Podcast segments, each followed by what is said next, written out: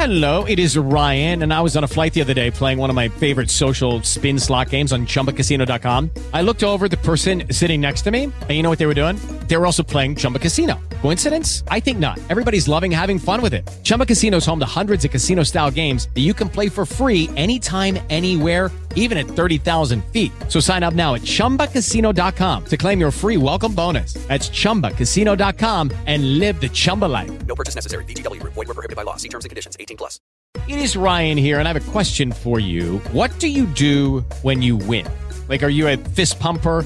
A woohooer, a hand clapper, a high fiver. I kind of like the high five, but if you want to hone in on those winning moves, check out Chumba Casino. At chumbacasino.com, choose from hundreds of social casino style games for your chance to redeem serious cash prizes. There are new game releases weekly, plus free daily bonuses. So don't wait. Start having the most fun ever at chumbacasino.com. No purchase necessary. Group. Void were prohibited by law. See terms and conditions. 18 plus.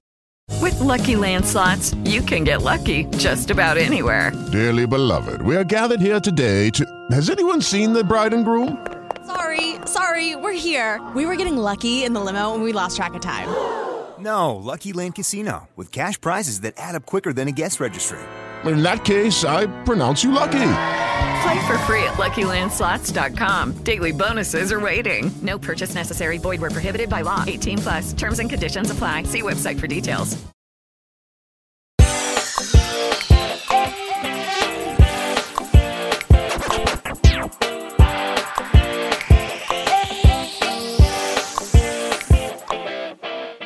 Monarch Legacy of Monsters, Episode 3, Secrets and Lies, is over, but we are just getting started here on Post Show Recaps. I'm Adam H.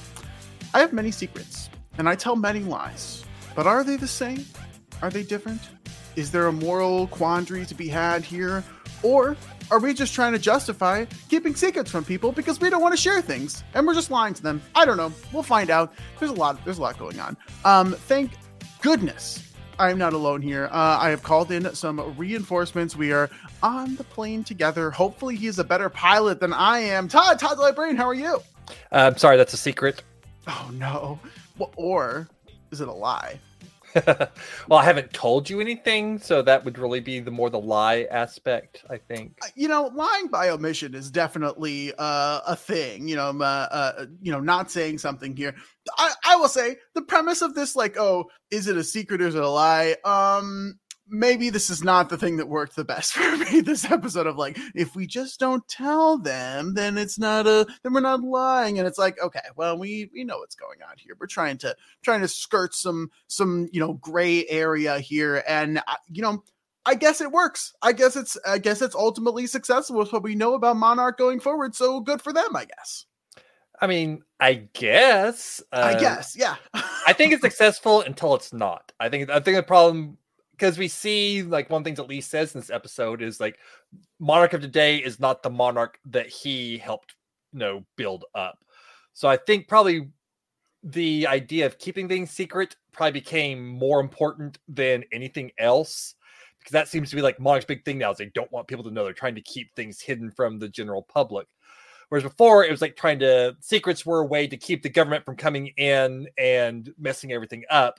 But now the government using the secrets to, you know, mess people up. So I think the the whole idea of secrets has shifted over the course of time. It's like they've kept the keep the secret a uh, mantra, but are applying it in probably different ways with different motivations.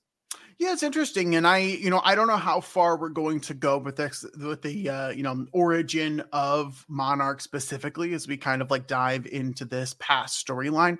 Um, but it is interesting, kind of seeing the seeing the formation and how we're getting funding, and and Lee being all cheeky and like, oh, they rejected our proposal, and then they said we didn't ask for enough. Like, oh, you, you, you little cheeky guy. Like, okay, we're, we're, you know, we're gonna get some more. We're gonna get more funding. We're gonna get, you know, more official stuff. We're gonna get these outposts that we ultimately do see later on. Um, but there's some interesting stuff going on here, uh, and we're gonna break it down uh, today here for this episode three: Secrets and Lies of um, Monarch. But before we do that, um, if you're not subscribed or if you've not uh, followed the podcast, please join us. We are going to be breaking down every episode. We had to wait a week for this one, and we're gonna have to wait a week for another one, but we're still gonna be in your feeds every single episode. So please uh, like and subscribe, uh, post your recaps. And if you want to become a patron, join in on the conversation with us about Monarch. Tell us your favorite Muto. Tell us your favorite Titan. Tell us your favorite character. Are you liking the past more? Are you liking the present more? What are you enjoying? Come find out. Come tell us. Come share all of your thoughts and feelings and emotions with us over at patreon.com slash post show recaps. We would love to hear from you.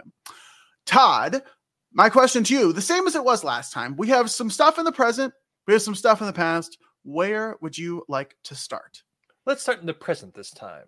We're starting in the present this time. Okay, now I'm curious. Are you is it because you're liking the present more now than what you were potentially last time? Is it because the present is popping off the screen because Kurt Russell is incredible and and that's why we're doing the present? Or are you just wanted to like uh, you know, eat the vegetables first and get it out of the way? Uh, no, it's more that I feel like there's some things that the way that things uh, roll out, I think there's something that are referenced in the present that will have more resonance when we talk about the past, and we've already gotten to it in the present. So I feel like structurally, uh, that makes more sense this time around. I will Okay, say, so I, the logical narrative answer and not the Yeah. uh Yeah, it's okay, the- fair enough, fair enough. yeah, the the English major in me looking at like uh, narrative structure uh, is kind of where I'm with that. But I will say that I am enjoying the the present uh, quite a bit. I, I would say I think I enjoy the characters in general of the past more than most of the characters in the present. I Hmm. mean. Lee is a concept between the two, and so he's like a, a bright, shiny star in the present. But I think I enjoy seeing like the trio in the past more than I enjoy like the trio in the present who are now hooked up with Lee. Uh, so that kind of uh, colors a little bit of my thoughts on the present. But now that we have Lee in the mix, I definitely really enjoyed this episode. Yeah, the the present is so much fun, and so we we do have this. So we left off last time. We went to this sort of uh, senior facility where uh, Lee, played by Kurt Russell, has been you know camped out there. This is a Monarch facility, and we're breaking out. It's prison break time, except it's a very cushy prison that I uh, again, like I said before, I wouldn't mind being in a place like this, uh, even if they're watching me. That's fine. Um, whatever. Um, and so they're escaping in this in this uh this rental van that they that they had gotten to to get there in the first place. Lee is the one that's driving. And Todd, I did like this kind of initial moment where he's like trying to get in. He's like, wait, where's the where? How do I start this thing? And and everyone's just like, oh my god, when's the last time you've driven a car? Push the button, Todd. I will just say it took me a while to adjust to the push a button to start the car. Um, all of the cars that I had before the one that I current well, I say all the cars like it wasn't just like one, but um, whatever. I I did not start with a push button car, and it took me a little while to get there. So I don't I don't really blame Lee for this, but it was a very funny moment of just like, when's the last time you drove a car?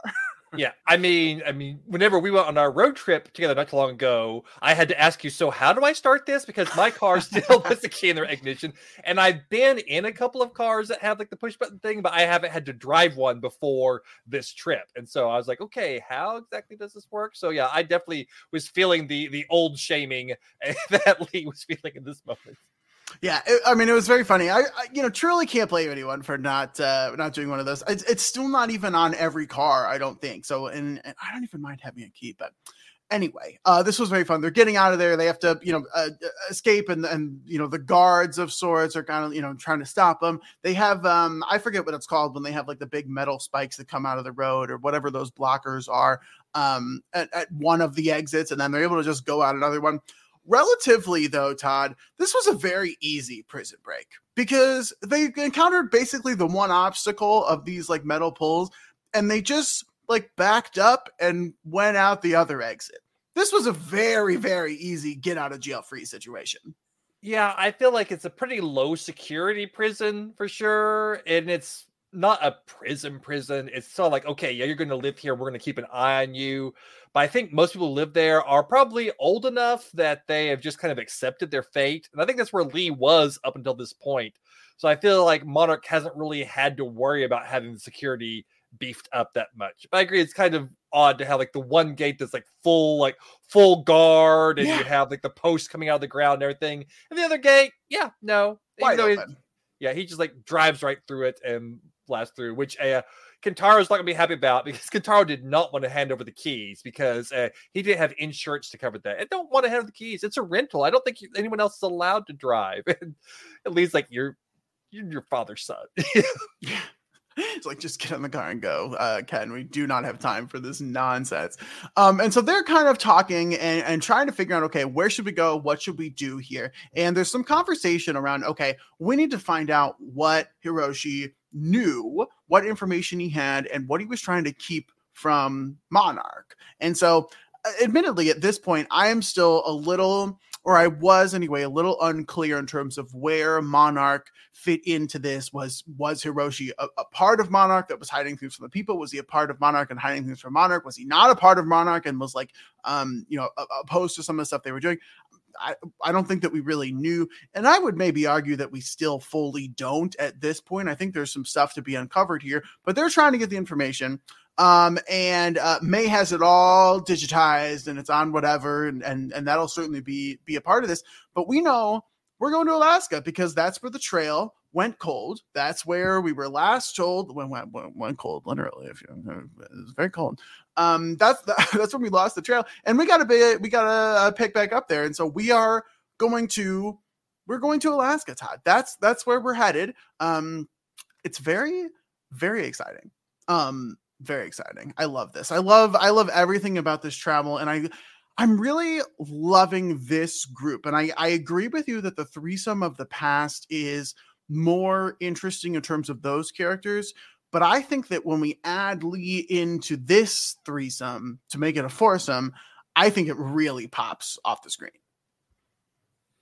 I agree that adding Lee to the mix has definitely helped a lot. Uh, I think another things that I will say that I was enjoying the characters more this episode than the previous episodes, partially because you get to see a moment where Kate and Kentaro do kind of bond a little mm-hmm. bit over remembering their dad, you know, sharpening his pencils, leaving the pencil shavings all over the place. I think he did in both of his homes.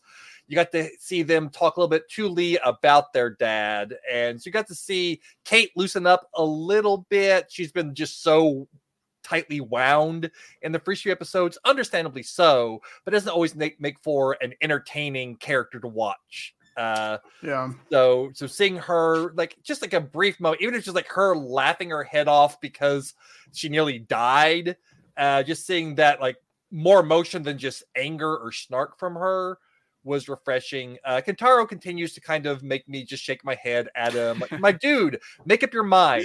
Like, you know, it's like he goes back and forth whether his dad's a hero or a villain. And it's basically like whenever he wants to say his dad's a villain, he is. Never anyone else thinking about his dad. It's like, oh, wait a second, you can't say that about my dad, which is you know understandable to a certain degree, but it's also kind of annoying after a time. Uh, but I like the fact that he and Kay actually had these moments of actually seeming to get along a couple of times this episode. I'm hoping that be- continues to develop because that starts is starting to get old for me. Him just like being constantly just snapping at her for just existing whenever it's not her fault, man. So yeah, certainly not her fault, but I do think that like her existence is just a reminder of the conflict with his dad, and I think that that will probably only be exacerbated when they ultimately find find the dad, maybe if we end up finding Hiroshi, which I'm even more and more confident every single episode oh. that we will. Like I don't know yeah. how we don't at this point. Um, but our way to Alaska is really over the river and through the woods. And we're going to start by a giant river, um, kind of more of an ocean. We're getting on a freighter. We're going on like a big ferry situation. We drive our little rental van, which, by the way, I know we were worried about the rental van insurance. How are they getting the rental van? Like, where's the drop off for that in another country? There's no way. There's no way they allow this, Todd. I've rented cars multiple times. You have to be so specific about where you're going to drop it off and when you're going to drop it off. And if you don't follow that, you're, I mean, you're screwed. You are you're paying so much money. Yeah, Kentaro's never getting his deposit back. He's gonna mm-hmm. chill out way too much for this. Uh sorry, sorry, Kentaro. I hope uh, he paid cash because if there is a credit card connected to this, it's you're done. Like it's over. You're paying uh, you're paying for the car. Like that you're I'm sorry, Kentaro. That's really that's a tough situation. We're getting on this freighter and Todd, we get a little bit of a uh, little bit of mystery here as May is making a phone call and it's like, I'm I'm gonna be there soon. I don't know. I don't know the details. I can't tell you more. I don't. I can't. I really can't even be sharing this information with you, but I might be there soon. We'll see. And then throws the phone off. And and uh, what? I mean, what did we make of this? Are we interested in this? Is, uh, is this an ex lover? Is this a parent? Is this a uh, who is this? Is is May a secret double agent? Like, what's the situation?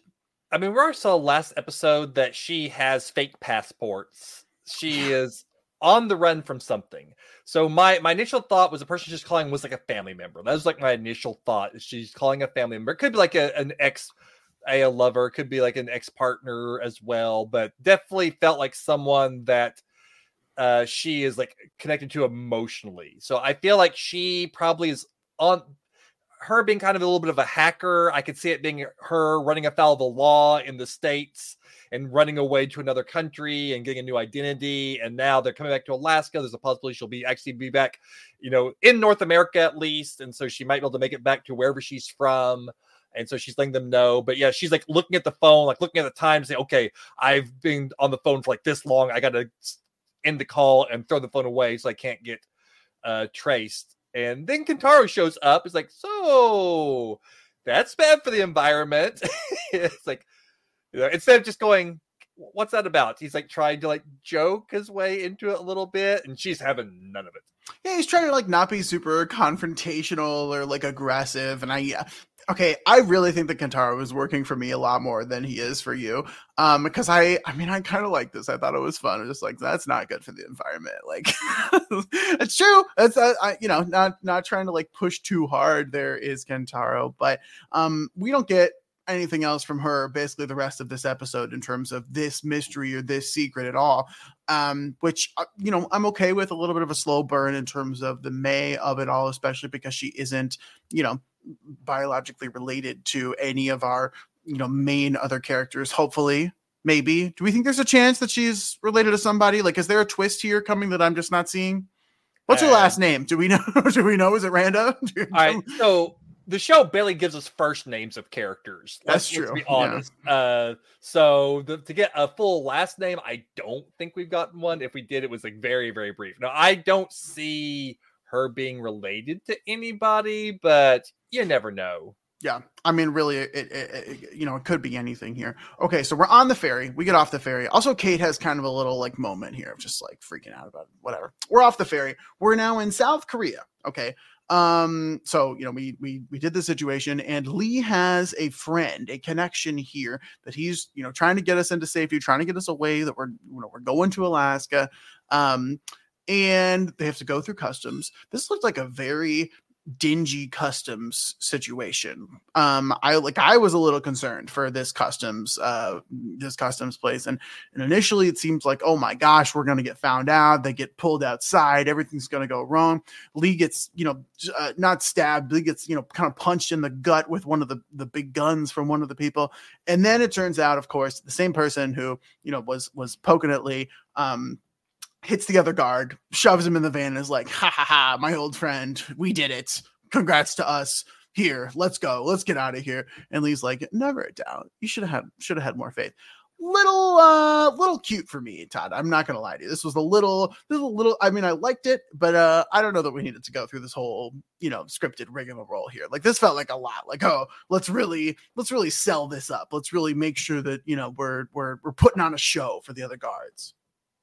Uh, I don't know. It worked for me. It worked for me as a way to show that Lee is definitely, you know, knows what he's doing in this world. Because uh, one thing that we didn't uh, talk about is on the freighter, Kentaro is basically, why should we listen to you? You don't know what you're doing, and kind of like stands up to Lee, and Lee's like, oh, yep, you're right. You know, it's your dad's data. So what do you want us to do?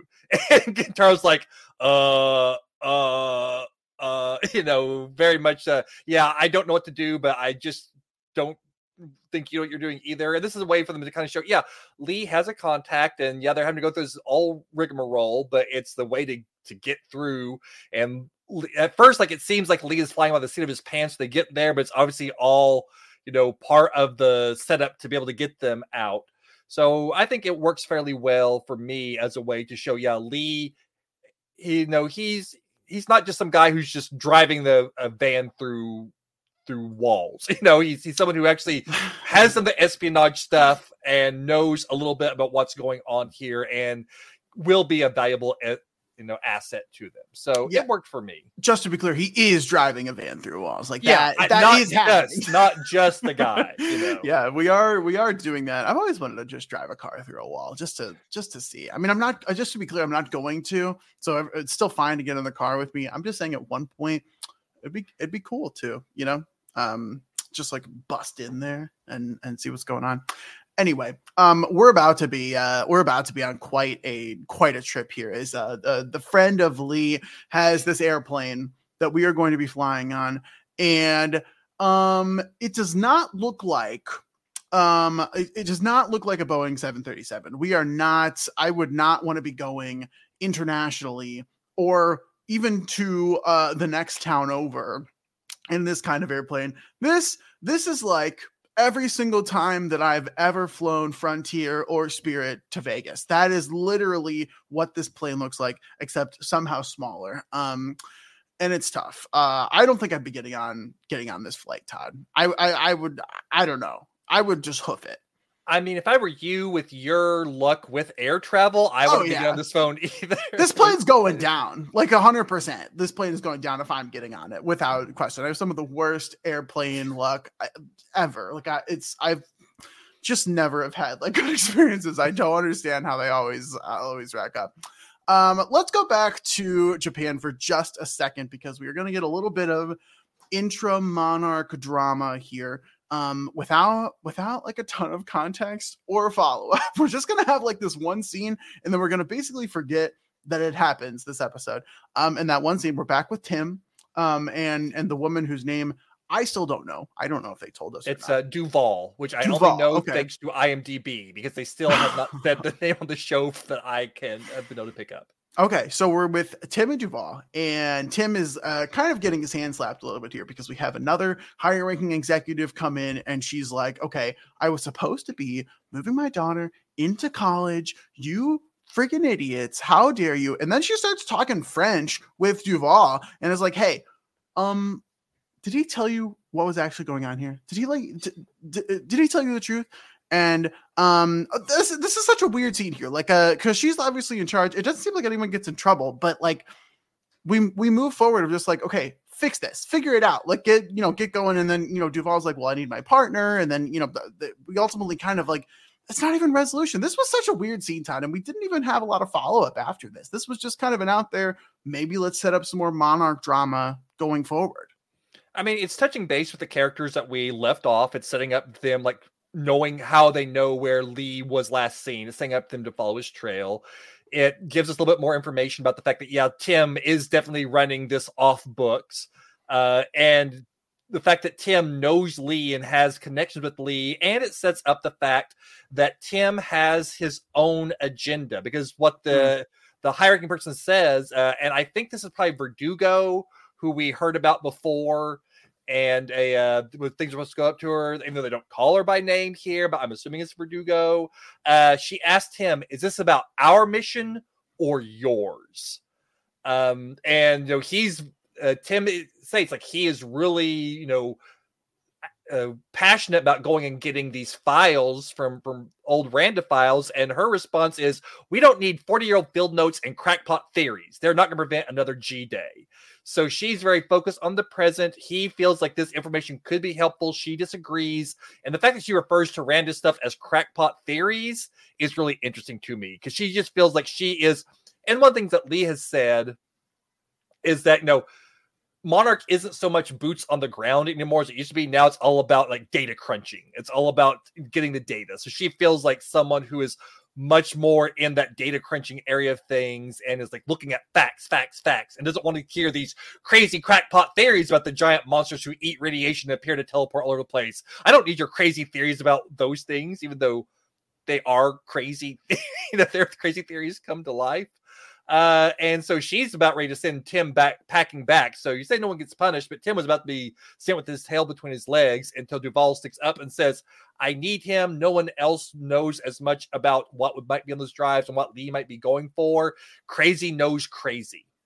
So yeah, it's like a, a one-off scene, a really short scene that we don't get any more resolution t- from in this episode. But I do think that it is important to continue that story. We're seeing a little bit from Tim and Monarch in the first episode. That was a real throwaway scene, but it set up the plot for them. And then we got a lot of them last episode, but this is just like keep on your radar. Let them know, hey, we got facial recognition ping in Korea. We're heading there now, and we need Tim. So it gives you a little bit more about the inner office, you know, politics, and give you a little bit more hints that Tim knows more than he's letting on, or has like some ulterior motives that we're not aware of. And that coupled with the stuff that Lee had said about Monarch not really living up to the ideals that they had founded. Is Tim maybe closer to the ideals of the original Monarch than the current Monarch? And he's actually not a bad guy. He's just doing things in a really stupid, bad way. Um, yeah, I, I thought this was a. Uh, I didn't think this was like a throwaway scene. I thought this scene actually, you know, helped anchor a little bit what's going on with Monarch for me. Well, I I love to hear uh, getting that out of it. I, I definitely uh, was not connecting with this, and, and definitely felt like it was sort of a distraction from our our you know sort of main story here because we're on this plane, we're on this like shoddy, ratty plane. Um, and you know, we're we're trying to get to Alaska. We're trying to get where we need to go. There's some potentially interesting conversation here. Uh, you know, Lee is talking with Kate and the the difference between secrets and lies, which of course is the episode title, and we we referred to that a little bit earlier in this podcast. Um, again, as much as I say that the present storyline is like working for me, I thought this was admittedly kind of a kind of weak conversation between them um and you know just a sort of a question of semantics. I get the wanting to know more about you know her her dad and the situation there like what you know what the difference between secrets and lies i guess. And obviously as you alluded to earlier we're going to kind of connect this to stuff that happened in that past storyline which i think that is much more interesting to me than the conversation that happens here despite it being kind of a very similar nature um, but we're on this plane and we're trying to, you know, get to get to Alaska, figure out what's going on, figure out where Hiroshi is, and we we have some instrument malfunction or like we we experience some major turbulence. So it was like every other flight that I've ever been on where something bad happened, something went wrong here, um, and we're like, okay, we're here, we must be here um, and and we bring this thing in for a very bumpy landing. Todd, I don't think I would be able to do uh, act uh, this well under pressure because Lee takes control and is like, "I got this. I'm the best. I'm the best pilot in town. I'm gonna I'm gonna land this puppy." Um, and he, I mean, he does it. He he does it. He does it pretty well in a in a state that it could still theoretically take off again. Um, good for Lee. Good job, Lee. He doesn't know how to press a button to start a car but he can fly this plane no problem.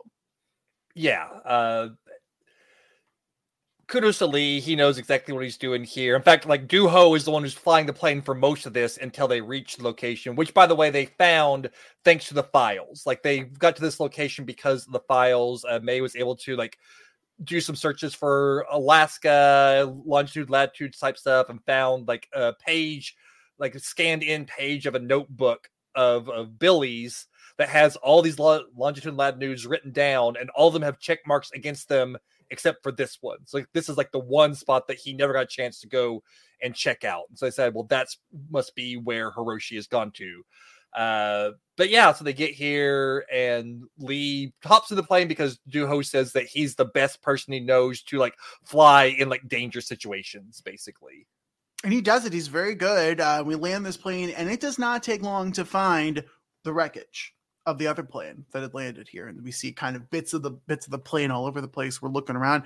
They see a, a, frozen dead body in the plane and we go over and we get the dramatic turning around of like it's not him. And it's like okay of course it's not him. It's episode three. We don't like a duh there's no way this was ever going to be him. But whatever. Yeah. why don't the characters know it's episode three? Why don't the characters know i mean come three? on characters. They should realize this. Freaking kentaro. Come on. You should know that this is episode three. Um we go over it's not him he's not the dead body. And then we find like a little uh little camp tent situation my worst nightmare and um there's some stuff set up so it was very clear that like someone had been in here um and duho is uh, over by the other plane and just like you know looking around trying to figure out what's going on and then they do have this really really cool shot where we are watching duho through the plane and we kind of we kind of pan back a little bit and we see scratch marks or claw marks and it's like, oh, something else is going on here. And Duho's like, wee woo, wee woo, gotta go. Time is up. We do not have time to just hang around here. Gotta go. Runs back to the plane, starts the starts the plane. He basically just presses the start button. I don't I don't know how to I don't I don't know how to fly a plane. I think it takes longer than what he did. It's fine, whatever.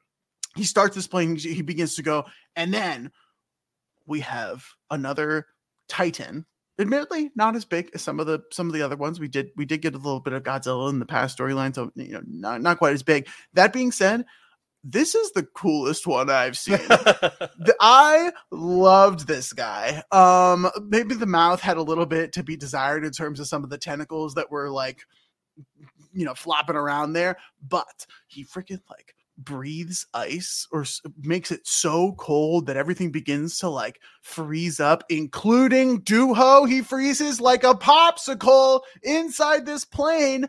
And that is where our episode ends. Um, obviously, we haven't talked about the past yet, but that is the climax of this episode. Is this creature coming out from under the ice, you know, the, kind of going toe to toe with this plane, and then freezing Duho inside of the plane while everyone stands there and watches. Todd, they're screwed. How do they get out of this? They're done. Yeah, uh, I- would say this is a much better ending than the ending of the previous episode for me. Even though it kind of ends the same way with the Titan kind of standing over the wreckage of something it just destroyed and screaming, there is so much more danger in this scene than in the last episode. Because the last episode, they were already safe and hidden, and you know that trio's going to go on to other stuff. So, yeah, but here, like, you don't know. I mean, this is a reason why Hiroshi hasn't been seen or heard of because his plane got destroyed by this Titan, and now he's, you know, set up camp here. And apparently, he's been surviving, I guess, although we still don't know where he is, but he survived long enough to put up a camp and sh- sharpen his pencil down to a nub so that the kids realize, oh yeah, our dad has actually been here, which never see actually see them hug each other, which was a nice little moment there uh, before Duho notices everything and realizes that they're uh, in trouble. Yeah, I don't I don't know how they're getting out of this. I don't know uh, what's gonna enable them to escape because the plane is gonzo. Uh, the plane is destroyed. They might be able to uh, avoid this Titan thing for a while, but I don't know. So, did you just like the Titan because it did cold damage? Yeah, Is that hundred percent? I thought I thought it was very very cool, and I also did like the visual of like the breathing of cold onto the plate and like the way that it kind of like froze from the outside in and like sort of you know uh like cracked him there. I did I did really like that. I'm a sucker for like ice and cold stuff. I really am. Yeah, uh, one of uh, Adam's D and D characters in the campaign that we play with together is like a a sorcerer who does cold damage. That's like his like big big thing. So as soon as it started doing the, the cold breath, I'm like, yeah, Adam's Adam's gonna love this Titan. And Yeah, I was really cool- into that. It's cool to see a Titan who does something other than breathe, like radiation or fire. Uh, it's always cool to see Titans that have slightly different abilities. You don't see it a whole lot. Like Mothra has so many abilities. Mothra can do so many things in, in the films. Mothra's like this spiritual healer type Titan. So it's always cool to see Titans come in with like different abilities, not just your usual power set. So I thought it was really cool. Like I said, I think the design is really cool. It's kind of like a almost like a star mole type thing in a lot of ways, but uh, with the way that its uh, mouth and everything is designed, but a little bit mixed in between that, like a Demogorgon style Yeah. thing, you know. Uh, but yeah, I thought it was like a really cool design. I really like this Titan. I'm really excited to see what happens with it in the next episode when we pick it back up with the group. And I do like the concept here because be, because it's in this present storyline. We're not. I don't think we're going to time jump away from this. We're not just going to hand wave how they get out of this. Like we're going to see some kind of resolution. My guess is that Hiroshi is going to show up at some capacity and and help them and you know scare the thing away or distract it or um, something along those lines. And it maybe it's not exactly Hiroshi. Maybe it's like something that Hiroshi set up to. I, I don't know because I uh, maybe seeing him in episode four would be too soon. But like, I, there has to be some connection here of like how they get away and the fact that Hiroshi is alive right here. Because like it should be it should be noted this Ice Titan appeared basically right by the camp that was set up. Like it was it was it was right there. Like eyesight, it's not that far away. So whoever has been staying here has been very close to this Titan. So we'll see. I don't know if you have any theories for for how they're going to get out of this or or what's going to happen there, but I, presumably that's what we're going to pick up next episode. Yeah, I mean, basically, like you said, I figure Hiroshi's going to show up, and he's been surviving here for a while with this Titan around, and the Titans seem to be mainly focused on the airplane. So it's like Mhm. for, there's something about the technology that drew it, even though it's not radioactive. But there's just something about the planes that was was drawing it. Uh, I'm am curious if it would have come if Duho hadn't started it up because maybe it's like the engine noise that attracted it, and maybe if Duho hadn't freaked out and tried to start it up, maybe it wouldn't have tried to attack the plane. Maybe he uh, kind of doomed himself there a little bit. I just, just think of things like Tremors and some of those movies where you have the giant things living underground that live that hunt by vibration, the sandworms and Dune, the same sort of thing. So it feels like maybe by turning the play on, maybe Duho trying to save them actually doomed them. Uh, maybe not, but that's like my initial thought of why the thing was so intent on going after the plane suddenly. Yeah, that could be interesting. And we did see like the scratch on the plane that was there previously, the plane that's sort of in the wreckage uh, when they arrived. So um, I'm interested to see what what what happens there. I'm I'm excited to continue this present storyline. Yeah. Uh, before we move away from the present, there's like one little kind of throw, a couple of throwaway lines I really want to like just mention because uh, it's something I'd actually had thought about before watching the episode. About okay, so we see Lee back in the 1950s, and now we see Lee in 2015, and Lee's looking really good for it to be the age that he would have to be.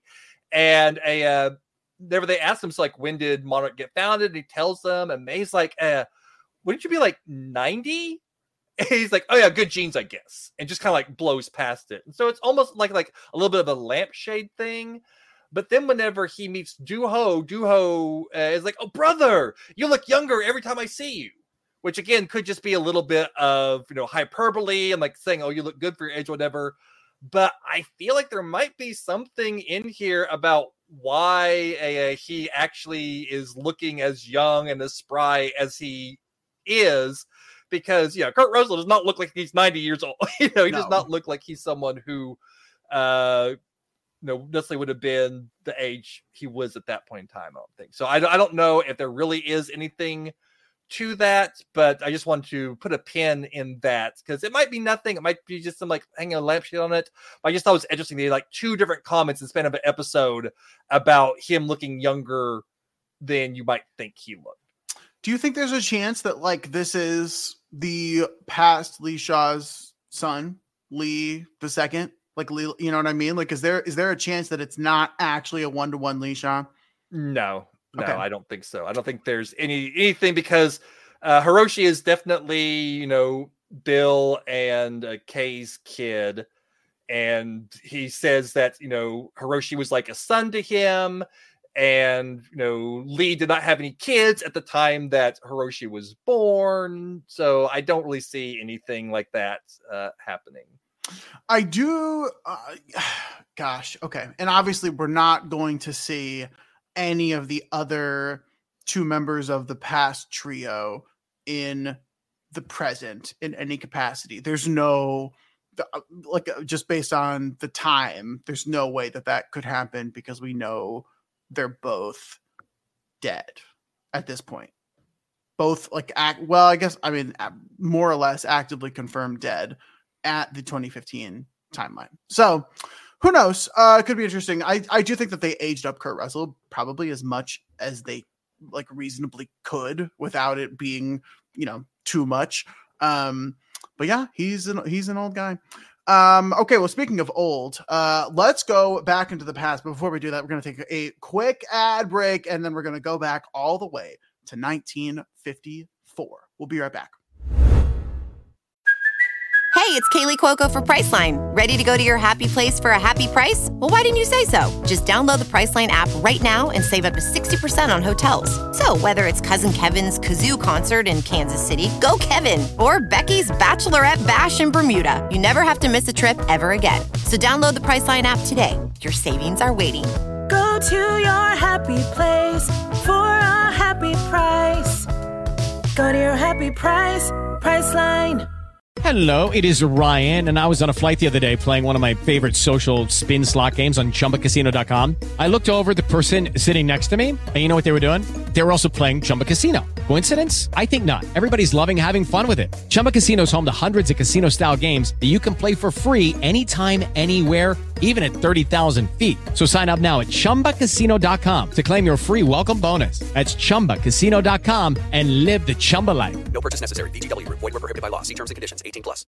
Lucky Land Casino asking people what's the weirdest place you've gotten lucky? Lucky? In line at the deli, I guess? Aha, in my dentist's office.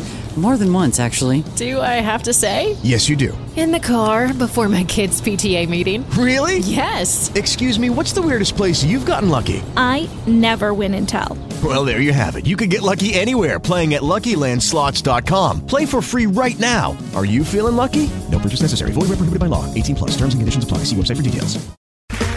Okay, round two. Name something that's not boring. A laundry? Ooh, a book club. Computer solitaire, huh? Ah, oh, sorry. We were looking for Chumba Casino. That's right. ChumbaCasino.com has over 100 casino style games. Join today and play for free for your chance to redeem some serious prizes. ChumbaCasino.com. No purchase necessary. Were prohibited by law. 18 plus. Terms and conditions apply. See website for details. Hello, it is Ryan, and we could all use an extra bright spot in our day, couldn't we? Just to make up for things like sitting in traffic, doing the dishes, counting your steps, you know, all the mundane stuff. That is why I'm such a big fan of Chumba Casino. Chumba Casino has all your favorite social casino style games that you can play for free anytime, anywhere with daily bonuses. That should brighten your day a little. Actually, a lot. So sign up now at chumbacasino.com. That's chumbacasino.com. No purchase necessary. VGW Group. Void were prohibited by law. See terms and conditions. 18 plus. Okay, we're back, Todd, and we are looking to get some funding. We get to the Monarch trio, so we're back in the past with our past storyline, our past characters. Forget the present. It's done. It's dead. Forget it. We're back in the past. Our Monarch trio was going to the military uh, to get our funding, and of course, we know um, that Monarch is ultimately going to be getting a lot of funding at some point. We don't really know exactly what that timeline looks like or, or sort of how the logistics happen there, but we know that Monarch is going to be well funded in the future for all of their many outposts and pieces of technology and employees and all kinds of stuff is going to happen. But how does that happen? Well, here we go. Because we're going to the military request funding and we're like, okay, we're going to bring in some head honchos. I loved a lot of the visuals of this, of the three of them kind of standing out, and and Lee is in his full uh, uniform, and and we kind of have a little bit of a back and forth with that military officer who we did see previously, just like, hey, um, we need some funding. More specifically, we need some bomb material, some uh, plutonium or or some uranium. Uranium. 150 know. pounds of uranium.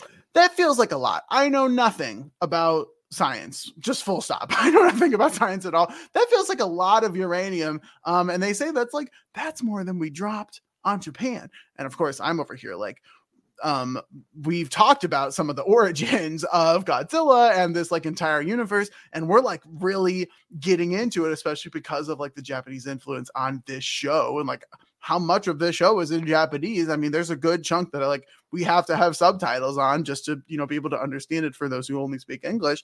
Um and so they need a lot of uh, uranium here and um the the reason is they're trying to draw out something that made the footprint the big footprint and so they go inside and they kind of have this little show and tell moment of like this is what we found.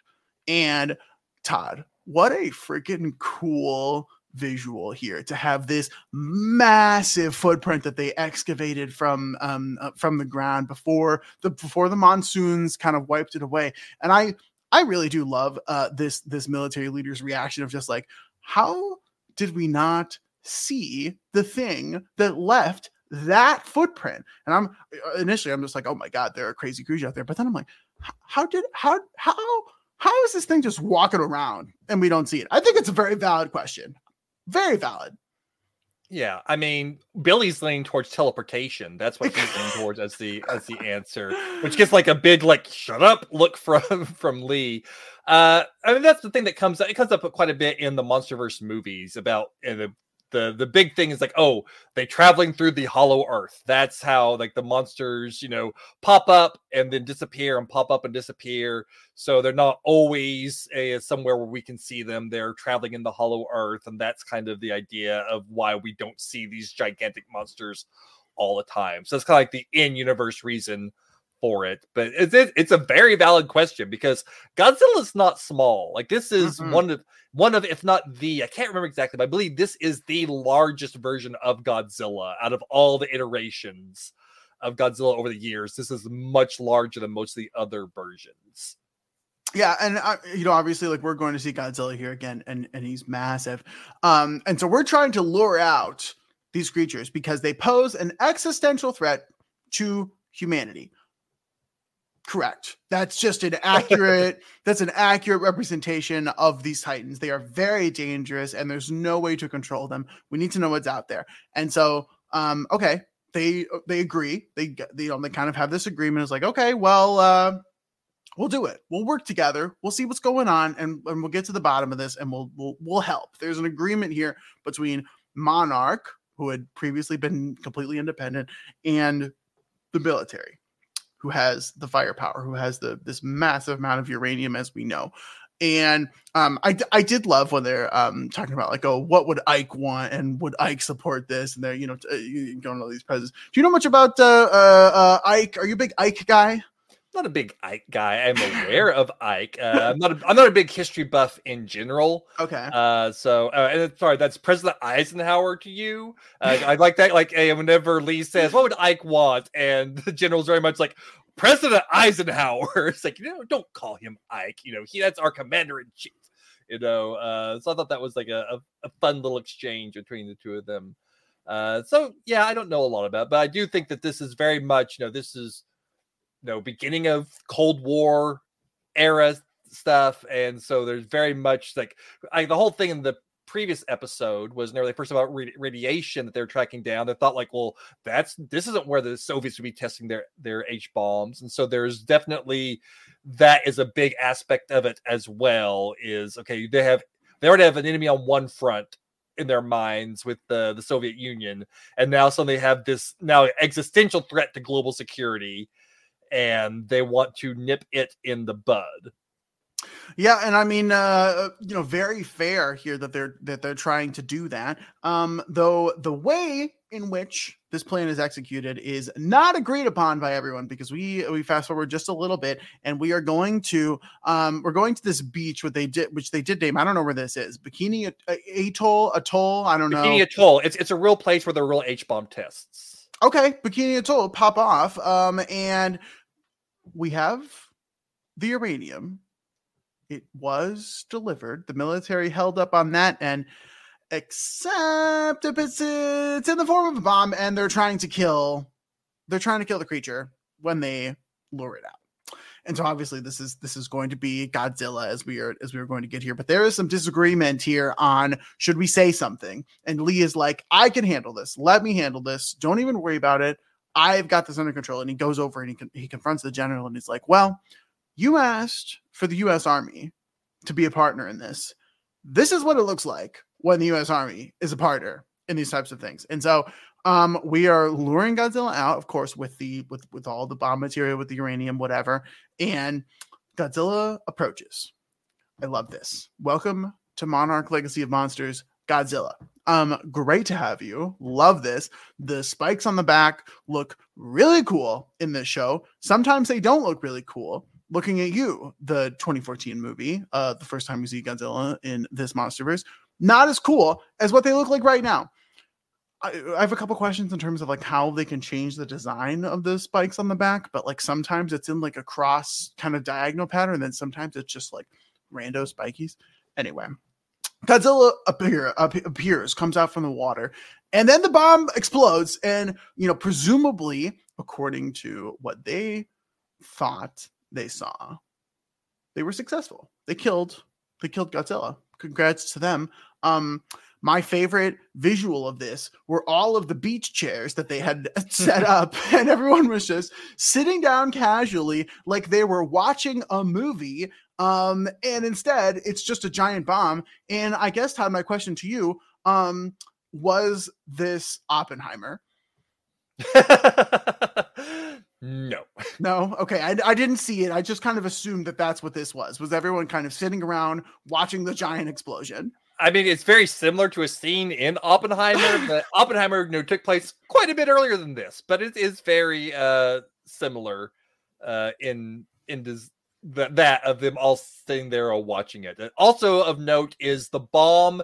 You see, like they've drawn a picture of Godzilla with the big like red line through it, and that's an image that we saw in the 2014 Godzilla film. Whenever we see like footage of like the, uh, the the beginning montage with like the the news clippings and the little newsreel type stuff you actually see a photo of that bomb so this is very much referencing the the the bombing because they referenced the bombing in Godzilla 2014 but I like thought it was a nice touch to actually see the guy actually drawing it on the bomb at that Mhm. moment Yeah, and you know, Kay tries her best to stop it by running over to like a satellite dish and presumably like wanting to interfere with whatever signal was going on to to set it off and and and Lee stops her. I don't know how she was going to really stop it in the first place, but whatever. Like uh, you know, she tries to and then you know, Lee ultimately stops her probably for the best cuz I really think that she probably would have been killed maybe at, at worst and at, at best imprisoned forever like Yeah. this was not going to go well for her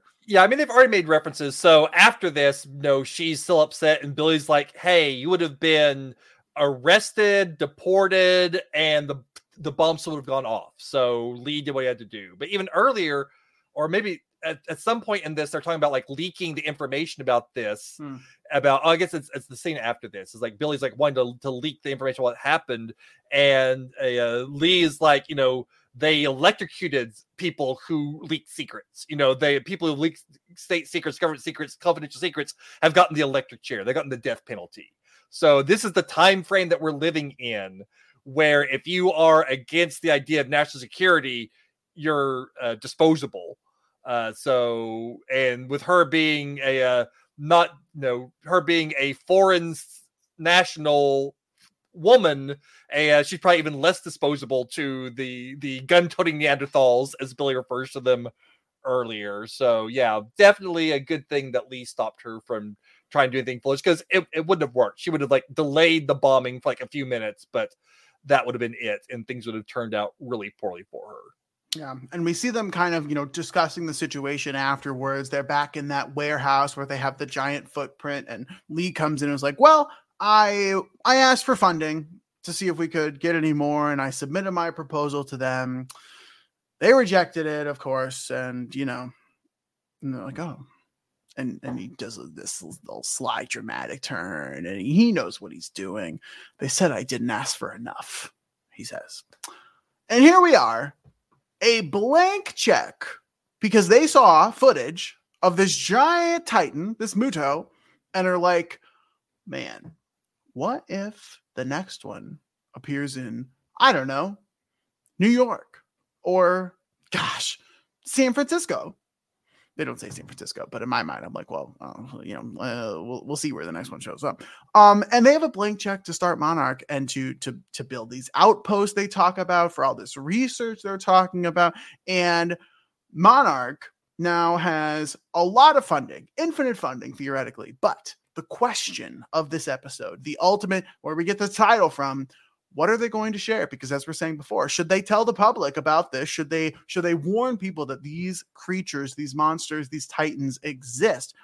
Or should they keep some stuff secret not only from the people but from the very government that is funding them? And lee is like well i'll tell them everything i know. I don't want to keep secrets but i will trust that you will tell me everything i need to know wink wink nod nod we know what's going on here. Obviously, they're just not going to reveal everything they know to Lee, and he, Lee is only going to communicate what they tell him to the government, if that, potentially less. And it feels very fitting to me that that is the origin of Monarch, uh, because who knows who's going to tell what to who? There's going to be secret files all over the place. We're going to be hiding files in safes. We're going to be having secret double lives. Um, all these secrets and lies, Todd, but the origin of Monarch, where they're getting all their money from, where they're getting their funding from, was at the pitch of Lee, who was like, Hey, what if there's more of these? And what if they attack major cities? That is not good. And good old Ike is like, that's correct. We that would be really bad. Here's infinite money. Have fun. Yeah. Uh, one thing I think is interesting in this is it's Kay who puts forth the whole uh, secret idea out there because at first they're like, "Do we?" Ha-? She's like, "Do we have to tell the general what we find?" And Lee's like, "Do you want me to lie to my superior officer?" It's like, "Ah, "Wouldn't be a lie. So much is a secret." And Lee's response is, "Not sure the court martial tribunal will see that distinction." Which I think is really interesting because in the present, it's Lee who's the one who's making that distinction and championing that distinction to Kate because he says, you know, Hero never lied to me. And she laughed, like, those are secrets. It's a difference. She's like, well, that's a, a distinction without a difference. He's like, I, I disagree. I think, you know, for me, there is a big difference. But at this point in time, he didn't quite see the distinction. And so, like, it's through Kay and Billy and work with Monarch that kind of changed Billy, uh, changed, sorry, Lee's mind on everything. Like, the Lee that we see now is someone who's kind of anti authoritarian and whereas like the past Lee is very much following orders, trying even though he's like trying to push back against the military stuff, like he tries his best to get the general to change his mind about the bomb and about everything. And but the general is basically like, "Do you see how many stars I have?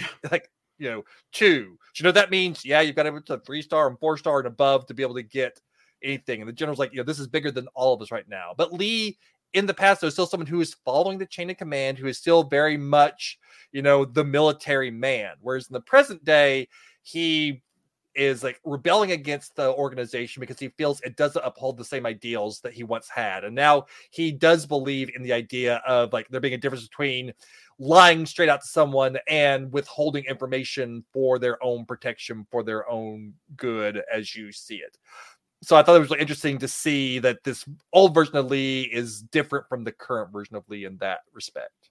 Well, and we see some of that metamorphosis right at the end of the episode where I was or I was saying before, it was like, well, you tell me what I need to know. And it's like, you know, very uh wink wink nod nod. Of course, everyone kind of understands what's going on here. But um the other thing that I'll say about this past storyline, I liked this better than the 1952 stuff. I thought this was uh, this was more interesting now that they're kind of established as a trio. That to me is like the the the good stuff of the past storyline and uh, you know at least like what's working for me is I love the three of them all together when they're established. I, it was kind of interesting seeing them, you know, created and discovering each other and meeting each other last time. I think this was just this was just better. It was a more established relationship and I enjoyed it more.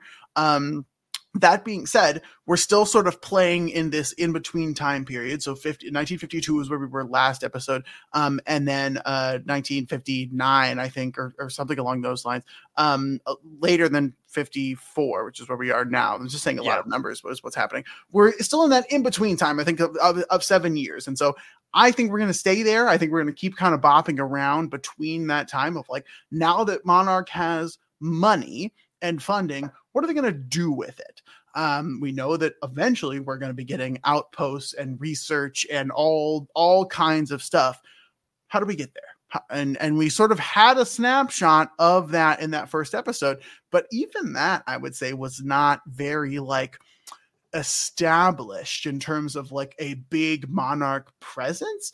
Um, but I don't know. I don't know where we'll see going going back in the past. I I this was the this was the past scene that I enjoyed the most though.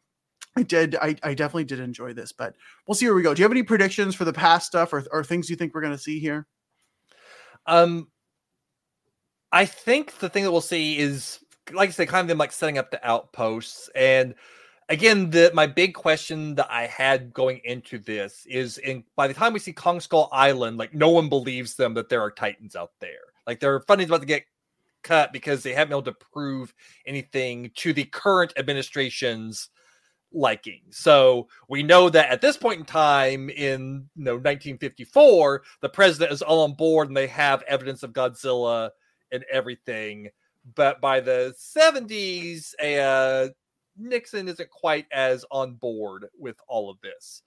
And I'll be curious to see like if we how much of the rise and fall of Monarch we see. Are we going to see like them, yeah, establishing all these stations as they find all these uh, old remnants of titans. Is One of the things that we see in King of Monsters and even in Godzilla 2014 is like the the Muto eggs they find. You know, they find these fossilized things that they're studying them, but there's no evidence they're active or can become active. Uh, same thing with like they find, you know, we see like the Mothra larva cocoon and everything like that and monster zero frozen so i wonder if we're going to see like some of the discoveries of some of those things maybe some of the expeditions that locate the frozen monster zero or stuff like that or are we going to get some more new titans but if we do get new titans my big question is like what happens to them why why do we see them in the past but then we don't really see them by the time you know Kong Skull Island rolls around. What's happened between 1954 and 1970? Well, whatever. Mm-hmm. Uh, what what happens in that that 20 year span that Monarch has been, you know, basically wearing away the good graces of the government support. And yeah. I'm kind of curious to see if they address that at all, or if they just kind of hand wave it away. Uh, I don't know how they're going to do it. I have faith that with uh, Matt Fraction being one of the executive producers, I something I just found out after the first couple of episodes. Uh, he's uh, one of my favorite comic book writers. I have a lot of faith in him as someone who's steering the ship to like address that kind of like minutia. So I'm hoping that they will address that type of thing. But that's kind of where my head is at right now about.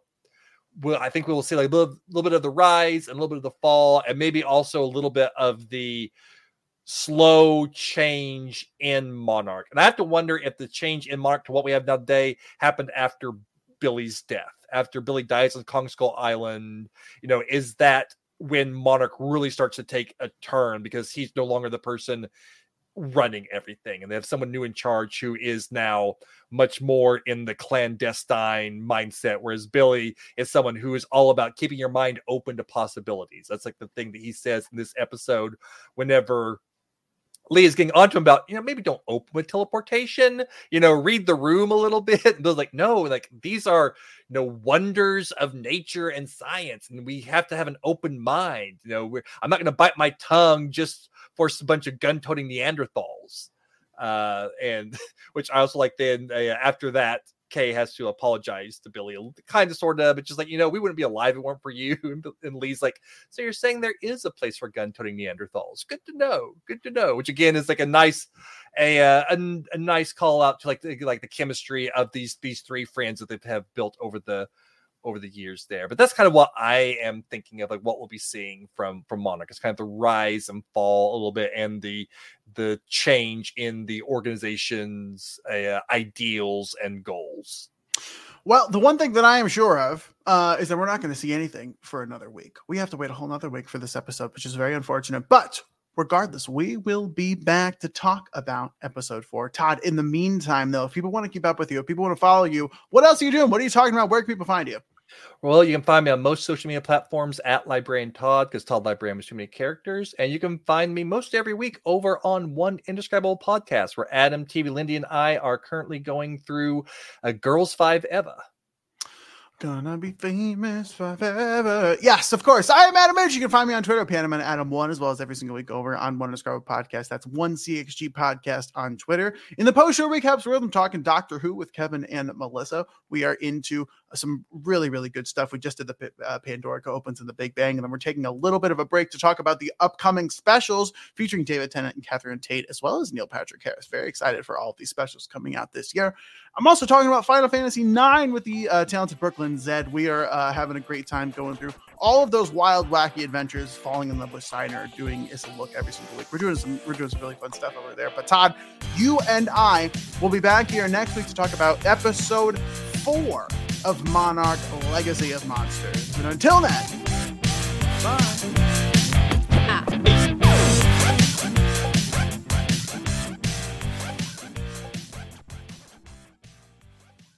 With lucky landslots, you can get lucky just about anywhere. Dearly beloved, we are gathered here today to. Has anyone seen the bride and groom? Sorry, sorry, we're here. We were getting lucky in the limo and we lost track of time. No, Lucky Land Casino, with cash prizes that add up quicker than a guest registry. In that case, I pronounce you lucky. Play for free at LuckyLandSlots.com. Daily bonuses are waiting. No purchase necessary. Void where prohibited by law. 18 plus. Terms and conditions apply. See website for details. Lucky Land Casino asking people what's the weirdest place you've gotten lucky? Lucky? In line at the deli, I guess? Aha, in my dentist's office. More than once, actually. Do I have to say? Yes, you do. In the car before my kids' PTA meeting. Really? Yes. Excuse me, what's the weirdest place you've gotten lucky? I never win and tell. Well, there you have it. You can get lucky anywhere playing at LuckyLandSlots.com. Play for free right now. Are you feeling lucky? No purchase necessary. Void where prohibited by law. 18 plus. Terms and conditions apply. See website for details. With the Lucky Land slots, you can get lucky just about anywhere. This is your captain speaking. Uh, we've got clear runway and the weather's fine, but we're just going to circle up here a while and uh, get lucky. No, no, nothing like that. It's just these cash prizes add up quick. So I suggest you sit back, keep your tray table upright, and start getting lucky. Play for free at LuckyLandSlots.com. Are you feeling lucky? No purchase necessary. Void where prohibited by law. 18 plus terms and conditions apply. See website for details. Hello, it is Ryan, and we could all use an extra bright spot in our day, couldn't we? Just to make up for things like sitting in traffic, doing the dishes, counting your steps, you know, all the mundane stuff. That is why I'm such a big fan of Chumba Casino. Chumba Casino has all your favorite social casino style games that you can play for free anytime, anywhere with daily bonuses. That should brighten your day a little. Actually, a lot. So sign up now at chumbacasino.com. That's chumbacasino.com. No purchase necessary. VGW Group. Void were prohibited by law. See terms and conditions. 18 plus. With the Lucky Land slots, you can get lucky just about anywhere. This is your captain speaking. Uh, we've got clear runway and the weather's fine, but we're just going to circle up here a while and uh, get lucky. No, no, nothing like that. It's just these cash prizes add up quick. So I suggest you sit back, keep your tray table upright, and start getting lucky. Play for free at LuckyLandSlots.com. Are you feeling lucky? No purchase necessary. Void where prohibited by law. 18 plus terms and conditions apply. See website for details.